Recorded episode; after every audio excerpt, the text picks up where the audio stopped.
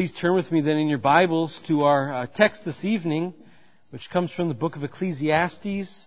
So we'll be considering Ecclesiastes chapter 9 and verses 1 to 10 this evening. Ecclesiastes chapter 9, verses 1 to 10.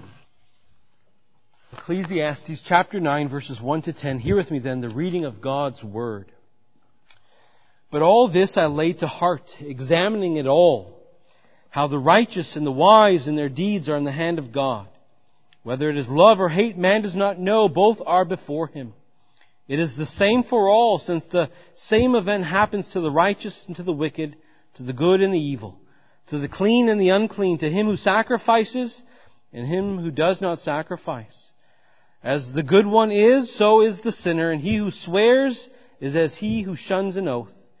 This is an evil in all that is done under the sun, that the same event happens to all. Also, the hearts of the children of man are full of evil, and madness is in their hearts while they live, and after that they go to the dead. But while who is joined with all the living has hope, for a living dog is better than a dead lion. For the living know that they will die, but the dead know nothing, and they have no more reward. For the memory of them is forgotten. Their love and their hate and their envy have already perished, and forever they have no more share in all that is done under the sun. Go, eat your bread with joy, and drink your wine with a merry heart, for God has already approved what you do. Let your garments be always white, let not oil be lacking on your head. Enjoy life with the wife whom you love, all the days of your vain life that he has given you under the sun, because that is your portion in life, and in your toil at which you toil under the sun. Whatever your hand finds to do, do it with all your might, for there is no work or thought or knowledge or wisdom in Sheol to which you are going. Thus far as a reading of God's Word. Well, we live in a world that places much of their trust on what can be seen. This is true, though, even amongst people who would identify themselves as, as Christians. Right? The world says, look at everything I have. Good health, uh, a good job, wealth, wife, family, children, white picket fence. I must be doing something right, that God has rewarded me. You even see that with some people who would identify themselves as Christian, uh, essentially, right, the prosperity gospel, those type of folks who would say, uh, I have all that I have, right? God is, has blessed me with all of these rich rewards because of the extent of my faith, right? I have great faith and so I, I have garnered great reward. You also, though, have, have many people who would say, well, I don't have uh, a great job that pays handsomely. Um, I, I don't have great health. I don't have much wealth. I don't have a family. Perhaps uh, God is angry with me. Uh, I've done something in my life that, that God is, is displeased with, and so this is what He has kind of paid me back with. But we need to see what Solomon is telling us is that we need to, to stop thinking in that manner. We need to stop thinking that way. Uh, we need to uh, stop thinking with uh, a, a, sort of uh, karma theology that we oftentimes see amongst people who would even identify themselves as Christians. Uh, who would say, uh, you know, such and such happened to this person uh, because of karma.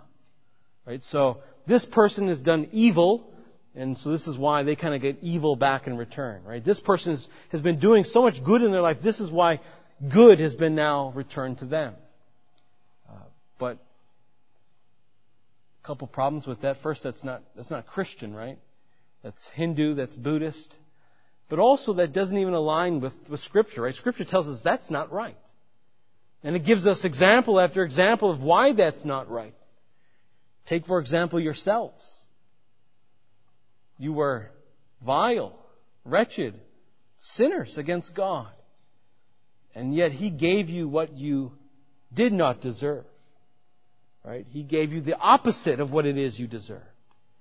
Or think about all of the, of the sinners in the world who, who rebel against God, reject God, and yet appear to have every temporal benefit anyone could ever want and enjoy.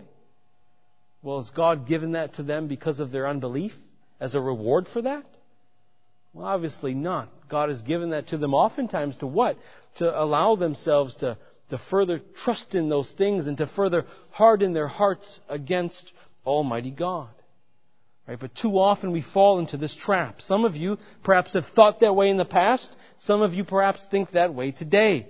That when something hurtful befalls you, God must be mad at me. When something good happens to you, God must be uh, happy with me. Right? He must be rewarding me for this. In many ways, I think that this is uh, just kind of human nature to think that way, isn't it? I think that's that's for most of us what we've experienced our whole lives, especially growing up as children. Uh, in your home, oftentimes you were probably rewarded by your parents when you did good. Right? When you did evil, you were punished. And so we associate now uh, whatever we perceive to be good as a reward. It must be a reward for something that we have done. And anything that we perceive as, as harmful or hurtful or painful to ourselves, well, this must be a consequence or a punishment for something that I've done. Right? This is the thought that Solomon captures in verse 1. Right? But all this I laid to my heart, examining it all, how the righteous and the wise in their deeds are in the hand of God, whether it is love or hate, man does not know, both are before him. Right? We ask ourselves, right, is what I'm experiencing because God hates me or loves me? Because He's happy with me or angry with me? Right? Is the reason that I have cancer because I've done something wrong and God is angry? Right? Is, is the reason why I got this, you know, great raise at work because I've done something right and God is happy with me? Right? We oftentimes think we know why things happen. But Solomon says, hold on. Right? Hold on for a second before you try to bring God down to you and force your thoughts upon Him for why things happen in your life the way that they do. Realize He is God, not man. That you are not going to know all of the mysteries of God's providence. Right? God is not like man. His ways are, are not our ways. We can never forget the distance between creature and creator. Right? Certainly there are many truths that God has informed us of in His Word, hasn't He? Right? There's so many things God has given us to be uh, encouraged and comforted by. There's so much revelation that He has given us to, to know so many things in this world, but not everything is for our knowing. Right? Sometimes we have to just do as the psalmist says in Psalm 46 verse 10 and, and be still and know that He is God. Right? We shouldn't need to have every answer to feel secure that whatever is going on in our life, whether it be painful or enjoyable, right, that, that God through it all is, is on our side. Right? That, that God is, is still for us no matter what it is. Right? The righteous, the believer, feels secure not because we have every answer to the mystery of God's providence, but, be, but because we know, like Solomon says, that, that as believers we are in the hand of God. Right? We are in the hand of God. If that is always kept in mind, what in this world could ever trouble us? Right? What safer place is there to be than in the hand of God? What more confidence do you need than to know that truth that, that your life is in the hand of your Father? Isn't it true that we often uh, let what we perceive, right, what we see, what we feel, to often guide us in what we believe and, and and not the Word of God? And when we do that, we oftentimes draw wrong conclusions, don't we? You know, I think to a text like uh, John chapter 18 verse 30, when uh, Jesus is brought before Pilate and he asks, well, what's the accusation that you're bringing? And the response was, if this man were not doing evil, we would not have delivered him over to you. And so what was the prevailing opinion of that day? Well, if Jesus was arrested, and if Jesus was turned over to Pilate, then certainly he must have been doing something evil. Right? Something worthy of this punishment. Right? Certainly the Jews who witnessed what was going on around them drew this conclusion. But what does Solomon point out? Look at verse 2. It is the same for all. Since the same event happens to the righteous and the wicked, to the good and the evil, to the clean and the unclean, to him who sacrifices and him who does not sacrifice. As the good one is, so is the sinner, and he who swears is as he who shuns an oath. So what Solomon says is that the good that outwardly happens to the godly, we oftentimes see that same good happen to the ungodly. And that evil that happens to the ungodly, we oftentimes see happen, right, to the godly. Right? Jesus was arrested, right, tried, made to suffer and executed. Although committed, he committed no sin. But prevailing thought would have been that if this happened to Jesus, then surely God was not with him. Or surely God was mad at him. Or surely God was, was angry with him. Jesus must have done something wrong, and so this is why the Jews are looking and going, this man can't be the Messiah, because surely God would not put his anointed to death on the cross. But that's because they were, they were believing what they seen, what they, what they thought was true. That, that God would never cause his anointed to suffer such affliction. But what do we see on the cross that day? There was many men who suffered that same penalty for sin for their, for their crimes and they died. And, and one person, right, the God man suffered and he alone was the one who was innocent. And yet he suffered that same affliction in the sense that he was crucified along with criminals by the will of God. As a godly man, as a perfect man. And yet when he suffered that affliction, right, the, the love of God never wavered for the Son. But what that tells us also, though, is this that although the same things may happen to the wicked and the godly, that they don't always happen for the same reason, right? That when the same thing happens to the wicked and the godly, that it doesn't mean that, that God's affections for both groups of people are the same in that same event.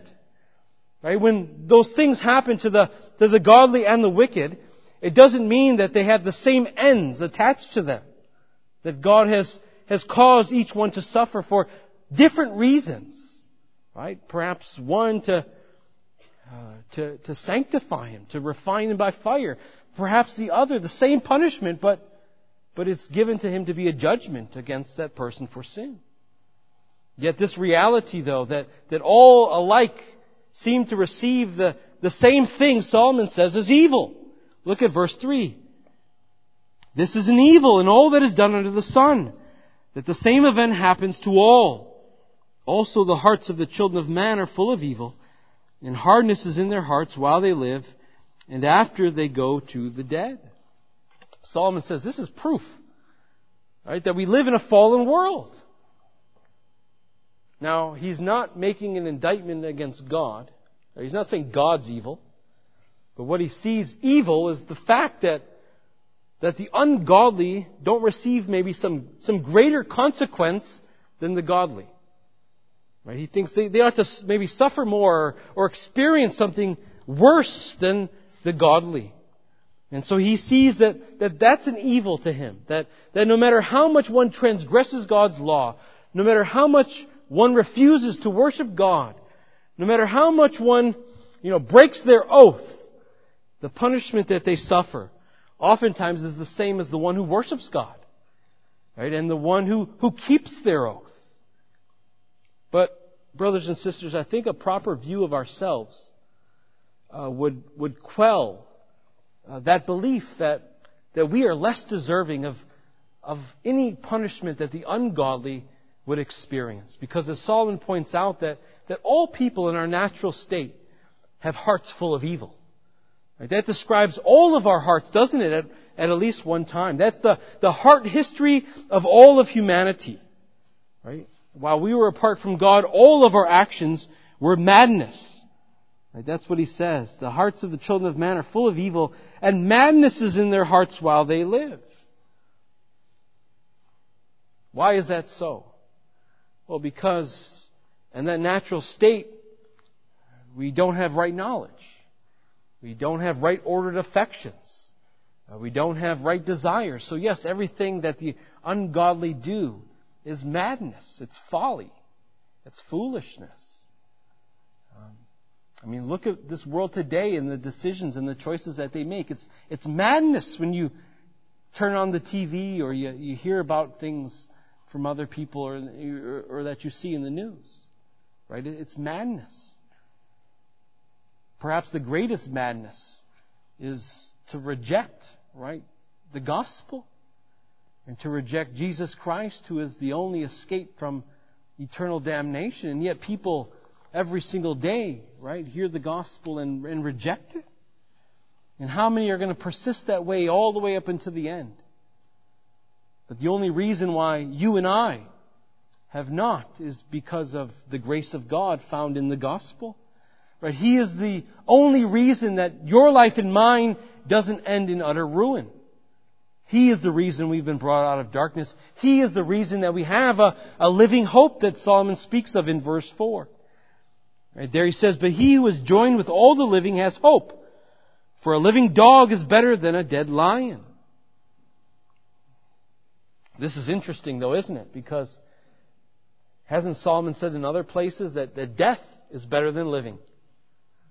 And now all of a sudden he's saying, well, no, it's better to, to, to be a, a, a, living dog than a, than a dead lion. Why? Well, the, it's the context of what he's addressing here in the ninth chapter. Right? And what he's saying is while, while we live, there is hope. Right? While we live, there is hope. Once you're dead, all hope vanishes for you. Right? While you are uh, uh, living, you can know that you are a sinner. Right? You can find right Christ is the only means of escape. And you can lay hold to that, to that living hope. But, but once you die, all hope for the ungodly vanishes. Right? You have it no more. That's why he, he takes this despised animal like a dog. And he says, to be a living despised dog is, is better than to be a dead lion. Right? A lion is a dignified animal. Right? A lion is imposing and it's, it's impressive and yet it's better to be a despised living dog than a splendid dead lion. Why? Well, because no matter how beautiful, how impressive that animal is, once it dies, right, all of that goes away. It vanishes. It's no more. What does it matter how strong and beautiful he was? He's now dead in the ground. And in the same way, the person who, like that splendid lion, maybe is, is put on a platform here in our, in our world, and is looked upon and highly esteemed as someone who has, who has it all, yet apart from Christ, right, is like that splendid lion, right, who also when they die, all of that that they worked for, all of that that they held on to, that they gave their soul for, right, vanishes with them, right, it's no more. Right? That's why it's better to be like that living despised dog, like some person in poverty who has nothing, who everyone looks upon as, as some lowly, insignificant person. It's better to be that person and have a living hope than to be that other person who, who had it all perhaps on earth and yet dies apart from Christ. Because whatever that person received while on earth for their labor, that's their only reward. Right? Once they die, right, they, they receive the reward for what they did. Right? Whatever they had on earth once they die, perishes. It's no more. Their connection to this world is finished. And then what they receive, right, something far worse, right? Far greater than anyone could ever imagine, right? Eternal conscious torment in hell forever. Now for those who, who live with hope though, here Solomon gives us a charge in light of that fact that we all though one day will die, won't we? And when we die, none of us are going to have a share in those things that occur under the sun. And so he gives us this charge, and, and it's really three things that he tells us that we ought to do. And we will call those uh, three W's. He says, enjoy wine, enjoy your wife, and enjoy your work. Right? That's what Solomon says here. Look at verses 7 and 8. Go eat your bread with joy Drink your wine with a merry heart, for God has already approved what you do. Let your garments be always white, let not oil be lacking on your head. Right? Solomon says the temporal things that God gives you are good. Enjoy them. Now, yes, oftentimes when we talk about wine, we have to, you know, we preface it. Uh, there are perhaps specific people, um, depending on uh, whatever the case may be, that that maybe you stay away from wine, right? Uh, because you don't want to uh, abuse it. Um, but what Solomon here is speaking of, he's speaking about believers who want to exercise a sanctified enjoyment of these things. Right? It's believers who have the Holy Spirit indwelling them, who, who have been given the ability to enjoy those things properly. Right? That's here what Solomon is, is promoting. Right? Not drunkenness, but a sanctified drinking of the riches of this earth that God has given to His people in food and, and drink. And we can enjoy them, right, because God approves of it. Right? God approves of it. Right? He is the one who provided it. And so we can enjoy all those good things that He has given to us, but we are to enjoy them in a thankful manner, aren't we? Right? We are to do it with joy. That's what verse 8 really is addressing. When he says, let your garments always be white, let not oil be lacking on your head.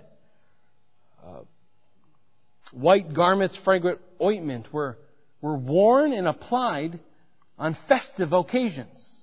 Right? That's what you do. You'd, you'd dress up in your nice white clothes and you'd, you'd put uh, ointment or, you know, cologne or perfume on.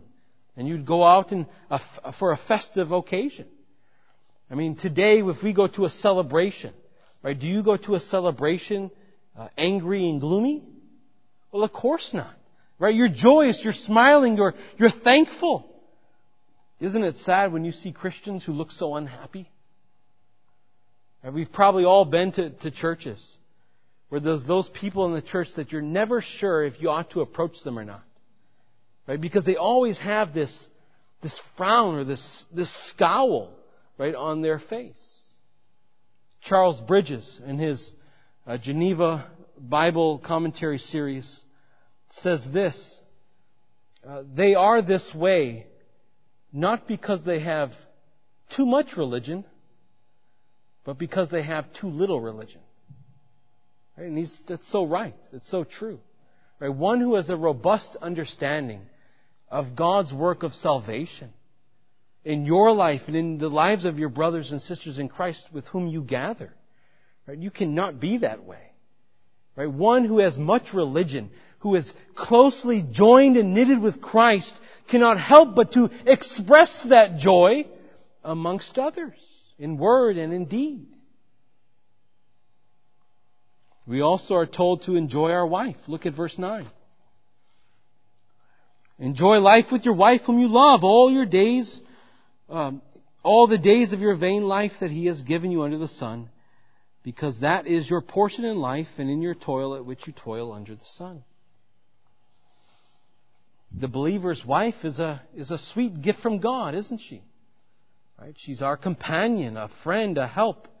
Someone to exercise, as Paul says in 1 Corinthians chapter 7, your conjugal rights with, right? The author to the Hebrews echoes this very same sentiment in Hebrews chapter 13 verse 4. Let marriage be held in honor among all, and let the marriage bed be undefiled. See, what Solomon is pointing out to us here is, is marriage isn't made for heaven. Marriage is made for earth. And so while you are married, uh, enjoy one another, right? Enjoy your time together.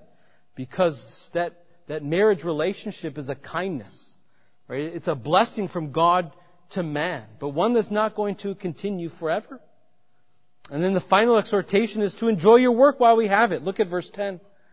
Whatever your hand finds to do, do it with your might, for there is no work or thought or knowledge or wisdom in Sheol to which you are going. This is a rebuke, in a sense, towards the lazy. He says, do your work with all your might. How many of us say, there's so much I have to do, I'll do it tomorrow though. You know, you, you keep pushing it off more and more. But remember, you only have one life to live. You only have one life. You don't want to look back on the end of your days when you physically can't do anything anymore. You're at the end of end of your life and you say, boy, I wish I would have, I would have done so much more with my life. You don't want to do that. You don't want to look back and say, what a poor steward with my time I was. You know, oh, how did I dishonor God? Right? By not using my time wisely. Right? I, I didn't redeem the time that God had given to me. You don't want to look back at your life and say that.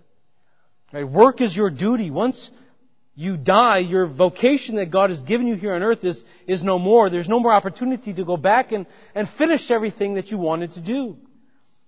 The most important work the believer has to do is to, as Paul says, work out our fear and work out our salvation in fear and trembling. How many Christians are going to approach, you know, the later stages of their life, uh, knowing that they're about to go to the grave, saying, I wasted my Christian life away. And How many people on their deathbed say something like that? There was so much I wanted to, to study.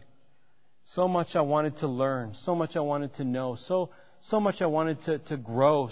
I wanted a deep, sweet, intimate connection with God and, and I wanted so badly to be more conformed to Christ. I wanted so badly to be, to be sanctified far more than I was. There was all these opportunities God gave me that, that I wanted to do, that I wanted to, to glorify and honor His name in doing, and yet all of the time that He gave me, I, I wasted it away. Right? Once in the grave, brothers and sisters, all your opportunities are over. They're gone. Now, what do we recognize about at least two of these W's, though? A wife or marriage and, and work. They were given before the fall. Right? They were given before the fall. But the fall corrupted them. And so we see, though, that only in Christ do we get to enjoy them in the manner in which they were meant to be enjoyed from creation. Right? Only in Christ do we receive that privilege again. Not worshiping the gift as this world does. Right? They, they worship their, their spouse, they worship their jobs, they worship their belongings, right? We don't worship the gift. Right? We worship God who is the, the great gift giver. Ultimately, then we ought to see that this is, this is Solomon's wake up call to all of us. He shouts, wake up everybody! Don't spend your time worrying about death. Don't spend your life worrying about why things are the way they are, why the, the ungodly receive the same things you do. Right? Don't worry about all the vanity under the sun. Instead, enjoy life. Enjoy all of the wonderful privileges that God has given to you. And you are able to do so because unlike this world, you have a hope that's anchored in the life, death, and resurrection of Christ. And our hope is anchored in the fact that, that in Christ our sins have been forgiven, that in Christ we are heirs of everlasting life. And we know now that, that our lives are in the hands of God Himself. And God wants us to do His will, which He tells us is, is not wrapped up in a life of, of worry and fright and, and uncertainty, but it's a life trusting in Him. It's a life glorifying Him and rightly serving Him and enjoying the good gifts He gives to all of His people. Let us pray. Heavenly Father, uh, your word is such a an encouragement to us, but also a rebuke oftentimes. Uh, but we thank you for both. We thank you for the, the consolation your, your word brings to our hearts, and we thank you for the, the rebuke that you give us. Uh, the call to, to wake up and to, and to serve you in the manner in which you have called us to. Uh, to enjoy the, the good gifts that you have given, but to enjoy them properly in Christ in a thankful manner with our hearts directed towards God. Um, we thank you, O Heavenly Father, for Christ our Savior, for we recognize that it's only in Him that we have the, the ability to enjoy these good gifts in a manner that, that honors you and is pleasing to you. We pray, Lord, that you would help us every day to be thankful saints, that you, we would not allow a day to go by in which we do not give you thanks and praise for everything that we have. We pray, Lord, that you would help us to be then good stewards with our time, to not be slothful or lazy, uh, but to serve you, recognizing that, that we are like a mist, right? One day we are here and the next day we are gone. And so, Lord, we pray that you would impress it upon our hearts the, the, the need to, to do all that can be done uh, in your strength in the time that we have. And so, Lord, we come before you asking all these things. In Christ's name we pray. Amen.